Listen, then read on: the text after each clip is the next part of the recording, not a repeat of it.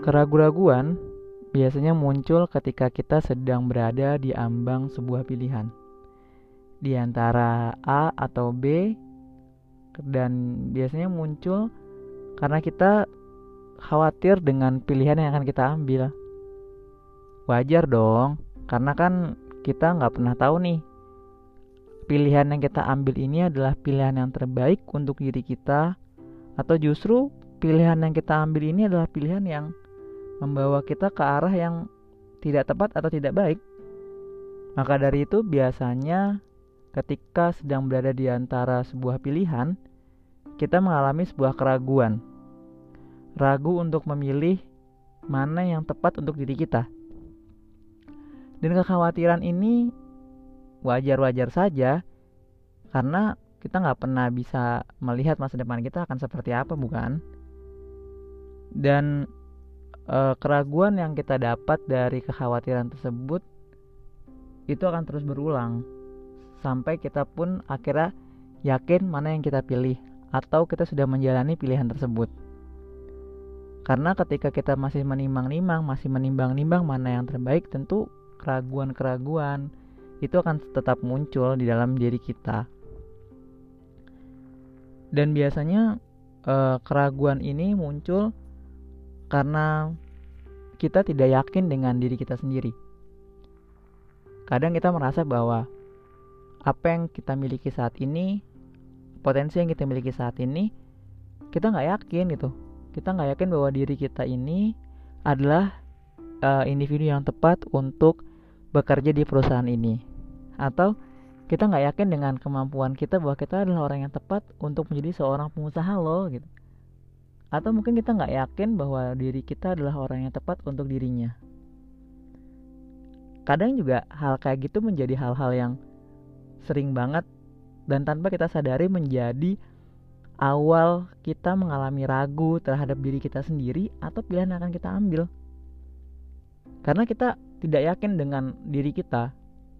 Ketika kita tidak yakin dengan diri kita, wajar kalau kita ragu dengan apa yang akan kita pilih atau sama diri kita sendiri. Karena kita sudah uh, terbayangkan bahwa kita nih kayaknya nggak bisa deh kita takut untuk mengambil langkah tersebut atau kita nggak percaya diri dengan kemampuan yang kita miliki dan ini menjadi salah satu faktor yang menyebabkan kita mengalami sebuah keraguan. Sebenarnya untuk meminimalisir sebuah keraguan itu bisa banget dengan cara yang menurut gue ya. Uh, dan ini bisa kita lakukan oleh siapa saja. Yaitu yang pertama kita berdoa. Kita berdoa dan meminta petunjuk kepada siapa yang menciptakan kita. Siapa yang memiliki alam semesta ini. Karena kembali lagi di yang gue tadi sampaikan bahwa kita nggak pernah tahu apa yang akan terjadi di depan. Kita tidak pernah tahu apakah langkah yang kita ambil atau pilihan yang kita pilih adalah pilihan yang tepat. Kita tidak pernah tahu. Karena kita memang tidak memiliki kemampuan untuk melihat masa depan. Maka dari itu, kita butuh sebuah petunjuk untuk yakin bahwa ini loh yang harus kita pilih. Layaknya dalam sebuah perjalanan, Ketika kita ingin menuju kota tertentu, kita perlu adanya penunjuk jalan plang yang mengarahkan ini loh ke arah sini kalau mau ke kota Bogor dan sebaliknya. Begitupun sama dengan hidup. Ketika kita ragu dengan pilihan hidup kita, kita butuh sebuah petunjuk yang mengarahkan bahwa ini loh yang harus kita ambil, ini loh yang harus kita pilih. Karena petunjuk itu akan memudahkan kita untuk yakin bahwa pilihan yang akan kita ambil adalah pilihan yang tepat. Dan Tuhan sangat senang ketika hambanya, umatnya meminta kepadanya agar diberikan petunjuk. Dan ini yang terkadang ya gue juga sebagai manusia pasti juga terkadang lupa bahwa sebenarnya semua yang ada di langit dan di bumi ini adalah miliknya tapi kenapa gue masih ragu dan gak yakin dengan pilihan gue? Ya mungkin karena gue lupa bahwa gue harus minta petunjuk sama Tuhan. Begitupun kita semua.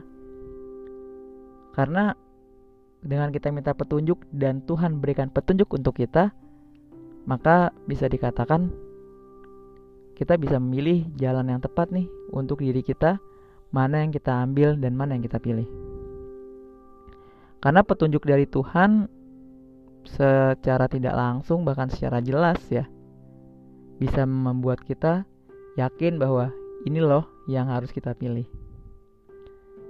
Jadi uh, ketika kita sedang merasa sebuah sedang merasakan keraguan, cobalah untuk meminta petunjuk sama yang menciptakan diri kita. Dan namun kita juga harus yakin bahwa petunjuk petunjuk yang diberikan oleh Tuhan adalah jalan yang tepat. Plus, ini juga nggak kalah penting. Kita harus yakin dulu sama diri kita sendiri.